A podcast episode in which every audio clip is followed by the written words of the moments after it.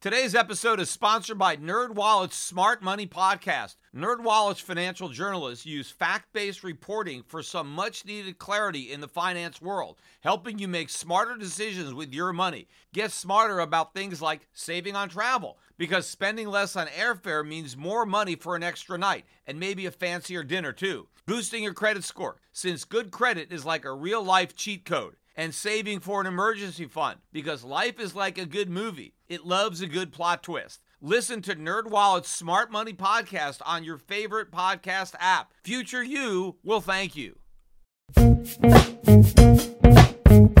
The Peter Schiff Show. The Dow managed to finish a down week on a positive note. The Dow Jones was up about 55 points uh, 24,270 ish is where we closed. Although intraday, we were up better than 250 points. So most of the losses came towards the end of the day as the Dow was not able to hold on uh, to all those gains. It held on to some of the gains, but Russell 2000, not as lucky. That index ended up finishing a down week down on the day. Probably the difference is the oil stocks, which are really helping out the Dow to a lesser extent, maybe the S&P uh, 500.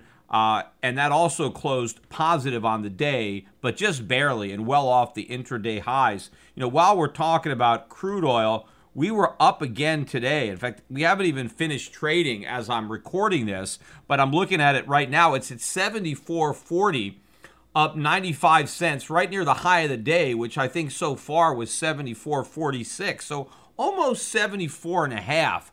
Oil is just a powerhouse you know, for those of you who say, hey, Peter Schiff, you haven't gotten anything right uh, since uh, 2008, you know, I beg to differ. I mean, I've gotten some things right, I've gotten some things wrong, but one of the things that I've nailed this year is the oil market. I was very bullish on oil early in the year.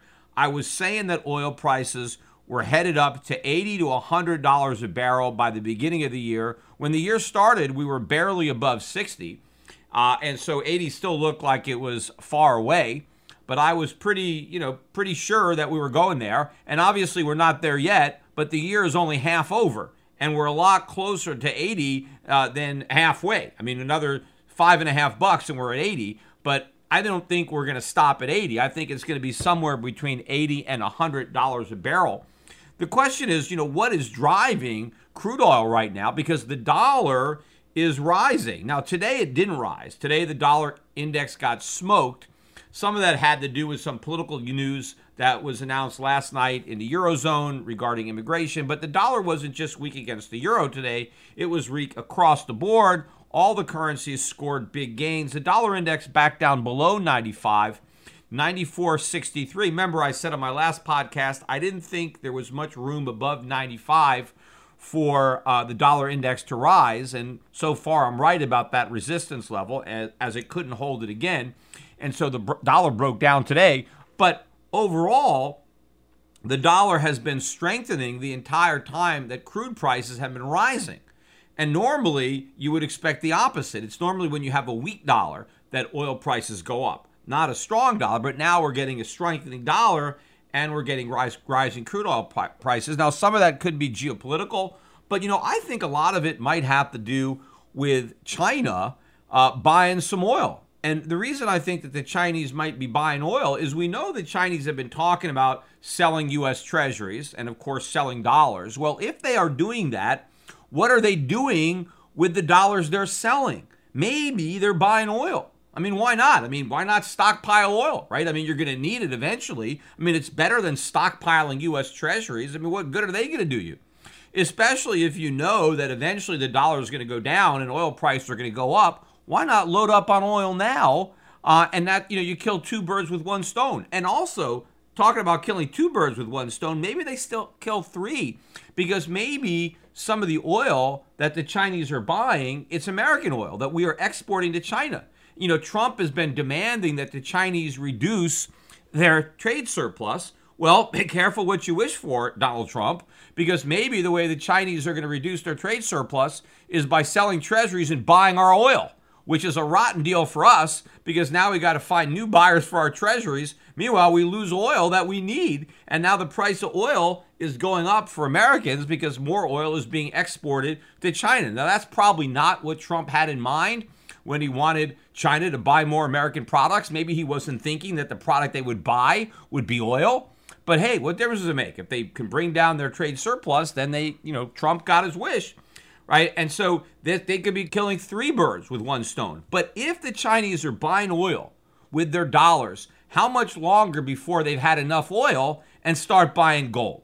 Because the fact that oil prices keep on rising and the price of gold is going nowhere, how long is that relationship going to maintain?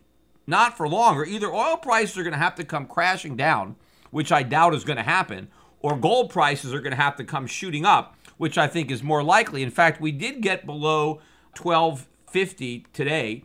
I think the low was like 1248. Remember, I said on my podcast on uh, Tuesday that I didn't think there was much downside risk for gold below 1250 and you know we closed back above it we closed at 1252.30 also you know even though gold was down about 17 bucks this week most gold stocks were positive. In fact, today was a pretty big day for gold stocks. Some were up 3 4%. The overall uh, gold index, GDX, was up 1.7% on the day. It was up a half a percent on the week. You know, we had gains in gold stocks yesterday. So even as the price of gold is down, uh, gold stocks are rising because I think what the market is telling us is that this is the bottom for gold. And the gold stock investors think that there's likely to be a short term rally in the price of gold. And I agree.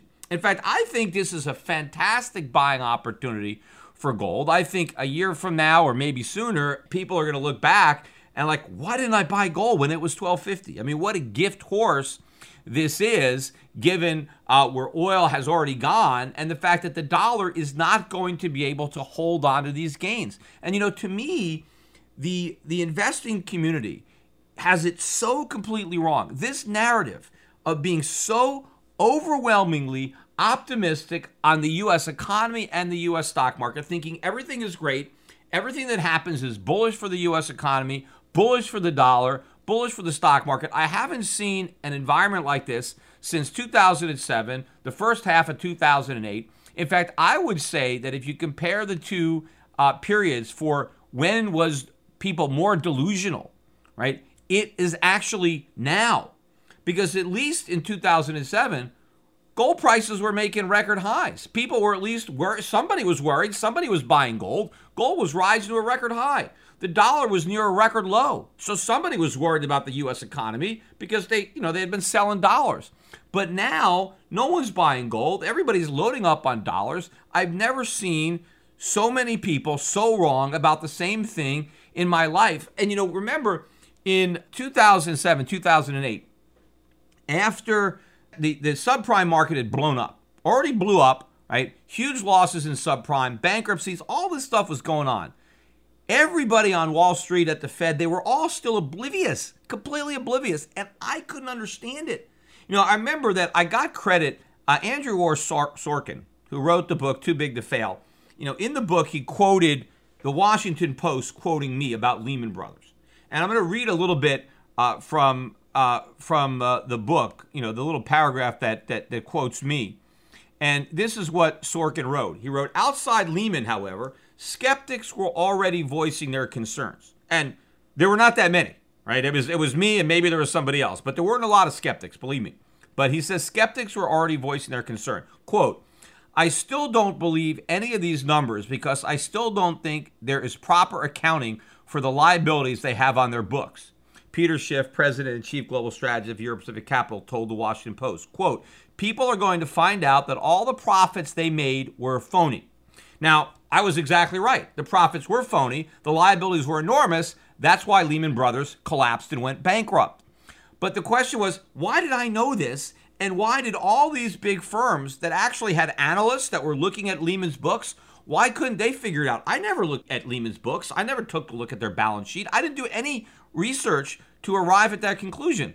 I just arrived at it intuitively because to me, I knew that real estate prices were about to fall substantially, and I knew that the banks had levered up to buy mortgages, which were going to collapse in value. So I, did, I didn't have to be a rocket scientist. I didn't even need to see the books to know how much trouble they were in because I knew how they were making all their money. And I knew that they made all their money based on booking these mark to market profits uh, on these mortgage books that I knew were going to implode. Right. But these other experts that were actually hired uh, and, and were studying all their, their, their books, they couldn't figure it out because they were so clueless they couldn't even imagine a situation where real estate prices went down. See, that was their problem. They couldn't think clearly because of their their mentality. See, if you believe real estate prices can never fall, well then you don't bother to entertain a scenario where they do fall because that can never happen. Right? Just like these stress tests that I talked about that the Fed is doing, and now they just did the second round of these stress tests where all they can think of as a possibility is a recession where inflation and interest rates go down and the Fed can, you know, print more money to prop things up. They don't bother to stress test a situation where inflation goes up, where interest rates go up, because they, they don't think it's even possible. So it's not even on their radar. But again, imagine what happens if inflation picks up. And we you know we got numbers today. I'll go into over that later with consumer income and spending. But the the prices year over year, headline prices are up 2.3%. Core, though, taking out food and energy, we're up 2% year over year. That's the first time the core rate has actually hit the Fed's 2% target. The headline rate is already north, and everything is going higher. But the Federal Reserve doesn't even think it's possible that inflation can get to 3% or 4% or 5%. It's not only possible, it's highly probable. But what would happen in a recession where inflation was rising and the Fed had to raise interest rates into a recession, right? That's possible. They might have to do that. That's what the Fed was doing when Volcker was around. So there is precedent for the Fed having to raise interest rates during a recession, not because they want to, but because they have no choice. So they're not stress testing that. And it's not just tighter monetary policy that we would get, it would be tighter fiscal policy. You know, Trump is already now talking about phase two of his tax cuts, which he's claiming are going to be uh, I guess, launched or announced before the midterm election. So now the Republicans will have more tax cuts to run on, right? But if we have a recession where interest rates are rising, that means the budget deficit is skyrocketing because the government is having to pay much higher interest on the debt that it has, plus it has these enormous uh, deficits. And you know, by the way, you know, Larry Kudlow was on Fox Business today, interviewed by Maria Bartiromo, who's also interviewing Trump about you know round two of the tax cuts. But Kudlow is on there bragging, bragging about how the economy is now so good that budget deficits are falling fast. They're coming down rapidly, I mean, which is a complete lie. Obviously, budget deficits are not falling; they're rising. What he said was the opposite of the truth. But this is the whole thing about the Trump administration. It's just talk. Just keep on saying how great everything is, regardless of whether or not you have any actual facts to back it up. Keep talking about how good the economy is. And you got a guy like Kudlow saying that because the economy is so strong, deficits are, are, are, are falling fast when they're actually rising rapidly. And a lot of the commentators picked up on it. There was a lot of press that he got about calling him out on that. The person who didn't call him out was Maria Bartiromo, who's like so, you know, starstruck, you know, by Kudlow and by the president. I mean, she just kisses his ass the entire interview and is like just like giving him one softball after another about how he's not getting credit and the president's not getting credit for the great economy and all this stuff that's happening, right? You know, all this nonsense. Because nobody in the financial media wants to call the president out because they all want to maintain the illusion or delusion that the economy is so strong, that everything is great. And I'm going to get to the GDP numbers uh, a little bit later in this podcast. But just so I, I stay on this train of thought, what happens if the interest rates are increasing the cost of servicing the national debt and the deficits are rising? And the Fed, of course, isn't doing any QE anymore because it's raising interest rates to fight inflation, right? So it can't do more QE. It can't step on the gas and the brakes at the same time. So if it's trying to fight inflation, now the government is going to have to raise taxes so it can service the debt. So can you imagine a recession where we have the Fed tightening monetary policy, and then we have the government tightening fiscal policy during the recession. I mean, the last recession was the worst since the Great Depression with massive stimulus. Can you imagine how how bad the next recession is going to be if we have a massive sedative during the recession? I mean, it would be a catastrophe. I mean, the Fed says that they think the stock market could drop by 65% if interest rates just stay at 3% and the Fed is stimulating. Well, how much are stocks going to buy drop if the Fed has to jack rates up in a recession? Right? They'll drop 90%, right? Which is why the Fed's not going to do that. See, I don't believe for one second that the government is going to tighten the screws during a recession, no matter how bad inflation gets, right? There's no more Paul Volckers anymore. That's gone, right? So if we get into a situation where inflation is running hot and getting worse, and we go into recession, if we get stagflation, right, the Fed and Congress are going to say, to hell with inflation, let's stimulate the economy because that's the best way to get reelected. That's the best way to prop up the markets which is the best way to collapse the dollar. You're basically sacrificing the dollar, which is why I'm so convinced the dollar has so far to fall. And it's, you know, it's perfectly ironic that you've got all these Wall Street traders lined up on the wrong side of the trade. They're so convinced the dollar has no place to go but up but it does have no place to go. They're right about that, but the only place it's going to go is down, and it is going to go way, way down. And people need to position themselves. They need to take advantage of it. Doesn't matter how long we wait to get paid because the payday is going to be so big. See, I think we're going to make so much money off of this trade because so few people are on the right side of it. That's why we can make so much money. That's why there was so much money made shorting subprime because everybody was long the subprime market. Hardly anybody was short because nobody thought real estate prices could go down. This is a bigger bubble. More people are more wrong about this. Nobody expects what's actually going to happen. That means if you bet on what's actually going to happen, you win. It's like it's like going at a racetrack. If there's a horse that nobody thinks is going to win, right? He's a long shot. But if you know that long shot is going to come in, you're going to get paid big time because you're the only one betting on him, right? I mean, if you bet the favorite, I mean, it's maybe it's even money, right? You're hardly going to win anything. But if you know something that nobody else knows and you think this horse is going to win and you're the only guy that bets on him, then if he comes in, you win big. And that's where I think our clients, my clients, Euro Pacific Capital, me personally, that's how I think we're positioned. I think we're positioned to win big because everybody is betting on the opposite outcome to happen just like they were betting on it in coming into 2008. And they're just as wrong, if not more wrong. The big difference between then and now is back then, at least, you know, newspapers were calling me, right? You get Andrew Ross Sorkin uh, quoting me from the Washington Post. The Washington Post doesn't call me anymore. Nobody calls me anymore, right? I used to talk to reporters all the time in 2005, 2006, 2007. They all took my calls. They all quoted me, right? And and but now nobody calls me, nobody quotes me. I mean, I haven't changed, but people now just say, "You know what? Peter's a broken clock." Right? They didn't think I was a broken clock back then, and then I was proven right, but now they're just completely writing me off. So they gave my point of view more credibility before the financial crisis when I hadn't gotten anything right than they're giving me now after the financial crisis when I at least have that track record of having called that one right. So the question is why? You know, what's what's going on? Is there something else there that that they're not covering me? But if it's just that they don't want to cover me because they're now convinced I can't possibly be right. In 2007 and 2006 and 5, they thought, well, you know, he's it's a long shot. He's probably not right, but you know, let's you know, let's just publish his opinion because you never know. I mean, crazy things happen. It's possible this guy is right. So let, let's quote him.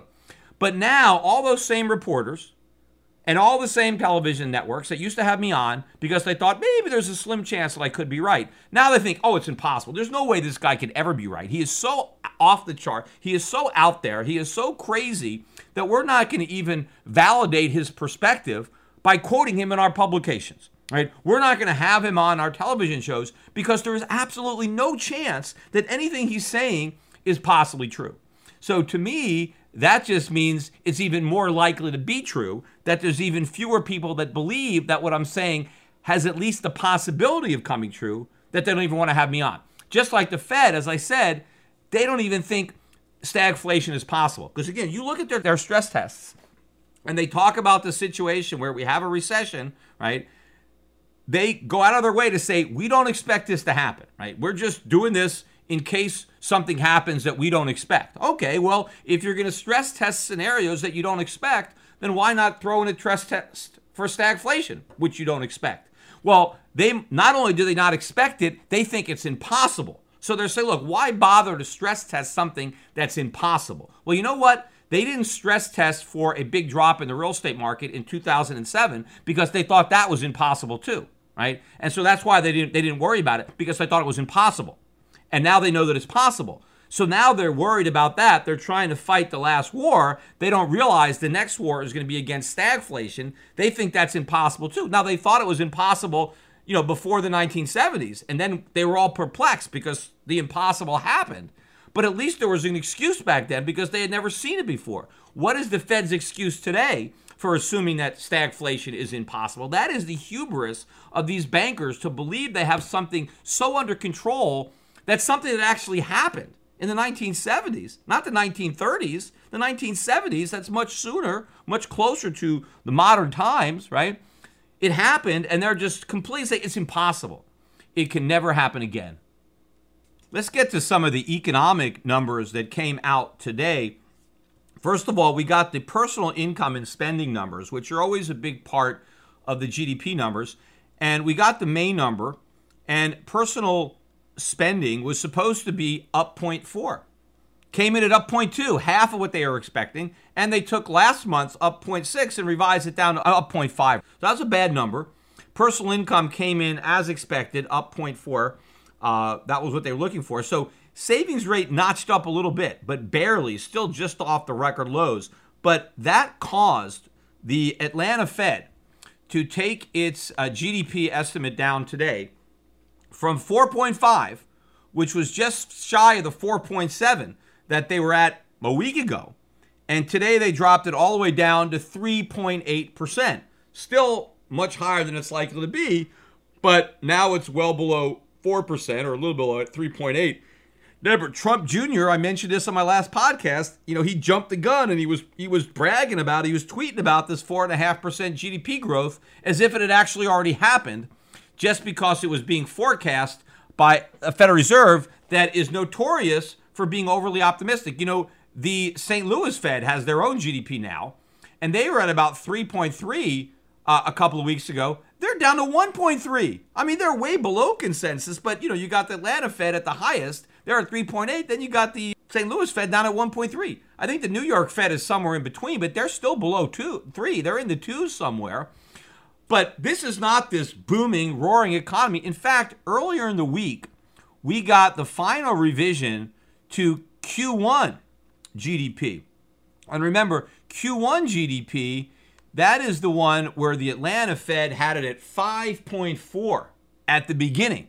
Right? And the most recent forecast for Q1 was 2.2. Well, we got the final version and it was 2.0. So look how far they were off. From 5.4, it ended up 2.0. What's so great about that? I mean, how many quarters did Obama give us 2.0? I mean, maybe on a first quarter basis, this was a better first quarter than most of the first quarters that we had under Obama, but not by much. Plus, remember, Bush has the benefit of these huge tax cuts, which give you some kind of short term boost. In the long run, you know, we're going to have a lot of pain associated with that game, but it's like he's cheating. He cut taxes. He's like, you know, he's like, you know, using steroids you would expect a much bigger performance if you're on steroids, right? He should he should have won the race uh, by a much larger amount. But even with the steroids, two percent growth. Now maybe you say, well, we can have better growth in uh, Q2. Okay, let's say the Atlanta Fed is right, and we end up with 3.8 percent in Q, Q2, which I doubt we're going to get. I doubt we're going to be north of 3, but let's just say we are at 3.8. Well, if you average 3.8 and 2 for the first quarter, you get 2.9 for the first half. So we're not even at 3%. Forgetting about 4 and 5%, if the Atlanta Fed's optimistic scenario is right, which it is probably not, we're still not going to have 3% GDP growth for the first half of the year. And I bet that whatever Q2 is, that is the high point for GDP for the entire year. So if the first half of the year is 1 point is 2.9, I believe the second half of the year is going to be well below that, probably below two. So we'll be lucky if we get two and a half percent GDP growth for the year. I mean, think about the you know pie in the sky expectations that we have, and I think it's very likely that we're going to enter recession before the end of the year. Now, I don't think that the numbers will reflect that this year, but when they go back in 2019 and go back and redo the numbers, they may go back and officially revise down maybe the third or fourth quarter into a negative number so they can backdate the start. Remember, that's what they did with the Great Recession. I mean, they didn't even declare the recession, I don't think, until 2009. And then they went, or late at the fourth quarter, maybe of 2008, but then they backdated it to the fourth quarter of 2007, right? So, you know, they go back and they change the numbers, you know. And I think the same thing is going to happen this time around. But the point is, you have all of this optimism that is completely unwarranted. You have the stock market at record highs on a valuation basis more expensive than it was in 08 or 2000 based on these lofty pie in the sky earnings estimates based on uh, economic growth that is not going to happen based on the idea that we're never getting another recession when not only is one around the corner but it's actually going to be worse than the great recession and the only reason it won't be worse statistically is if we have so much inflation that it's hard to tell because the Fed basically sacrifices the dollar. And so, you know, the dollar is imploding. But if you look around the world, what happens when the markets, when you have a big burst of inflation, I think asset prices still fall. I think even if inflation is accelerating, we know bond prices have to fall even if the Fed is buying them. Bond prices are going down if inflation is running up. But I think the stock market's going to go down. It may not. It may go down less than it would if the Fed just you know slammed on the brakes and just said, okay, well you know we'll just let stocks implode. If they just let companies go bankrupt, if they let the government jack up taxes or force the government to raise taxes, but if they bail the government out, if they try to bail the banks out and bail investors out uh, by you know printing all the money, then I think they will limit the, the nominal downside in the market. But in real terms, right, the price of stocks in terms of gold as a result of inflation, stocks will lose a lot more value in terms of gold under the scenario where the Fed just gives into inflation than would be the case if the Fed actually fought inflation and just let the chips fall where they may. But I just think politically, the odds of that are very, very slim. So I want to bet on the outcome that I think is most probable. Finally, again, let me wrap this thing up by uh, talking about Bitcoin because I've got a debate on Monday sponsored by Reason in, uh, I think it's in Soho in New York with Eric Voorhees, who's going to be uh, debating uh, positively for Bitcoin. The topic is, you know, is Bitcoin a bubble or something like that, or is it going to change the world or whatever? And, you know, Eric Voorhees obviously is going to be arguing uh, in favor of Bitcoin and that it is uh, revolutionary and that it's going sky high. And I'm going to be taking the opposite point of view that it's just a bubble, it's a fad, that it's going to implode, and it is not going to uh, replace the dollar, the euro, or any currency uh, as money. Uh, that as bad as the fiat monetary system is, the crypto system is even worse and is likely going to collapse first. So that's going to happen Monday. I know they sold out the event. I'm sure it's going to be up on YouTube, uh, as these debates often uh, end up on YouTube. So everybody will have an opportunity to listen to it. Meantime, you know, as I am recording this, Bitcoin is still trading below the supposed 6,000 support level. The low overnight, and I'm looking at Bitstamp, and I know this is just one of several exchanges, but on Bitstamp, the low today was 5,774 for Bitcoin. It's about 59, uh, 50 ish as I am recording this. So still hanging out below uh, the the uh, the 6,000 level. I think even more important though than just Bitcoin itself is all the altcoins and just how they're losing value even faster. I'm looking at the uh, percentage of total market cap that Bitcoin represents. It's now up to 43.1 percent it's been creeping higher and higher as the total market cap of all the cryptos has been going down.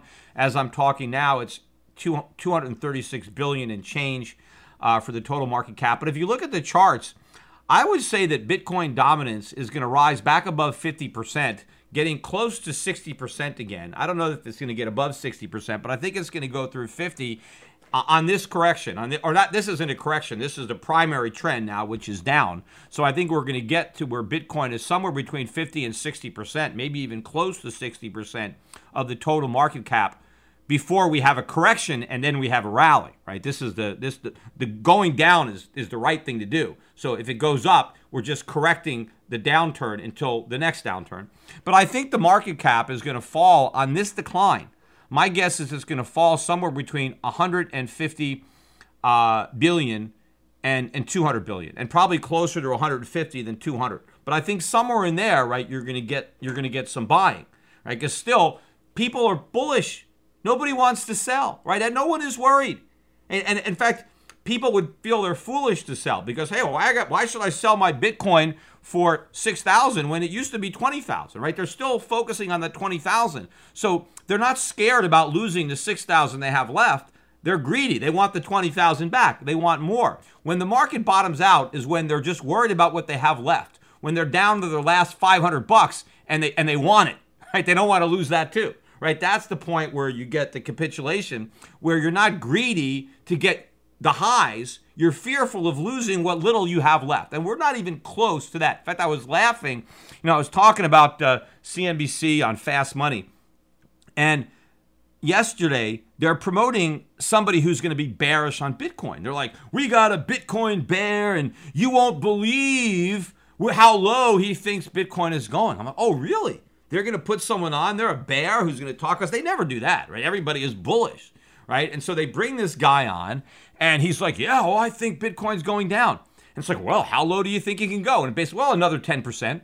Ten percent, ten percent down. When you're we're at six thousand, you think the risk is another ten percent? I mean, that's a bear. And then he was saying, but if you're a long-term buyer, you should be buying now because you know there's not that much risk. This is the bear. This is the best they can do. Even when they bring on a bear, he's a bull, right? He's still a crypto bull. He still believes. He just thinks there's maybe another 10% downside. Why don't they bring on somebody like me, you know, who, who actually thinks that, you know, it could go way all the way down, that the whole thing is a bubble. You know, here's the irony of it all when it comes to these guys on Fast Money. Because they used to make fun of me when they would have me on.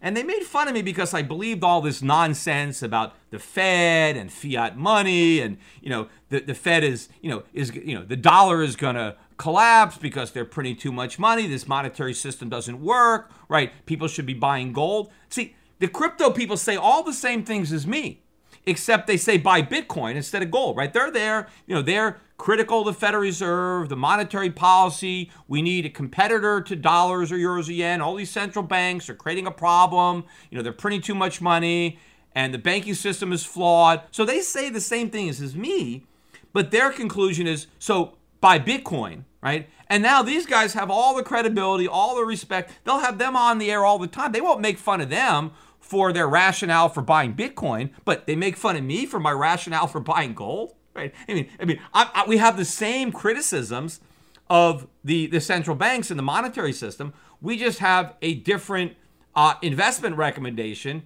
to guard against it.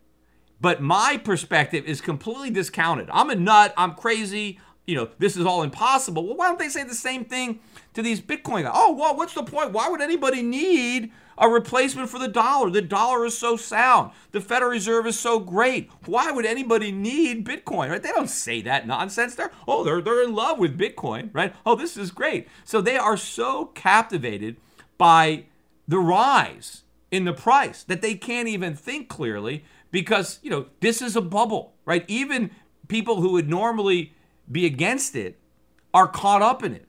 So this will be an interesting debate that I'm having uh, on on Monday. I haven't uh, participated in one of these uh, in in a while, so it'll be fun. I'm sure I'm going to be in a hostile audience because you know there's a lot of libertarians who are long Bitcoin. So you know it's probably going to be an audience full of people who are predisposed uh, to uh, have an opposite uh, perspective than mine.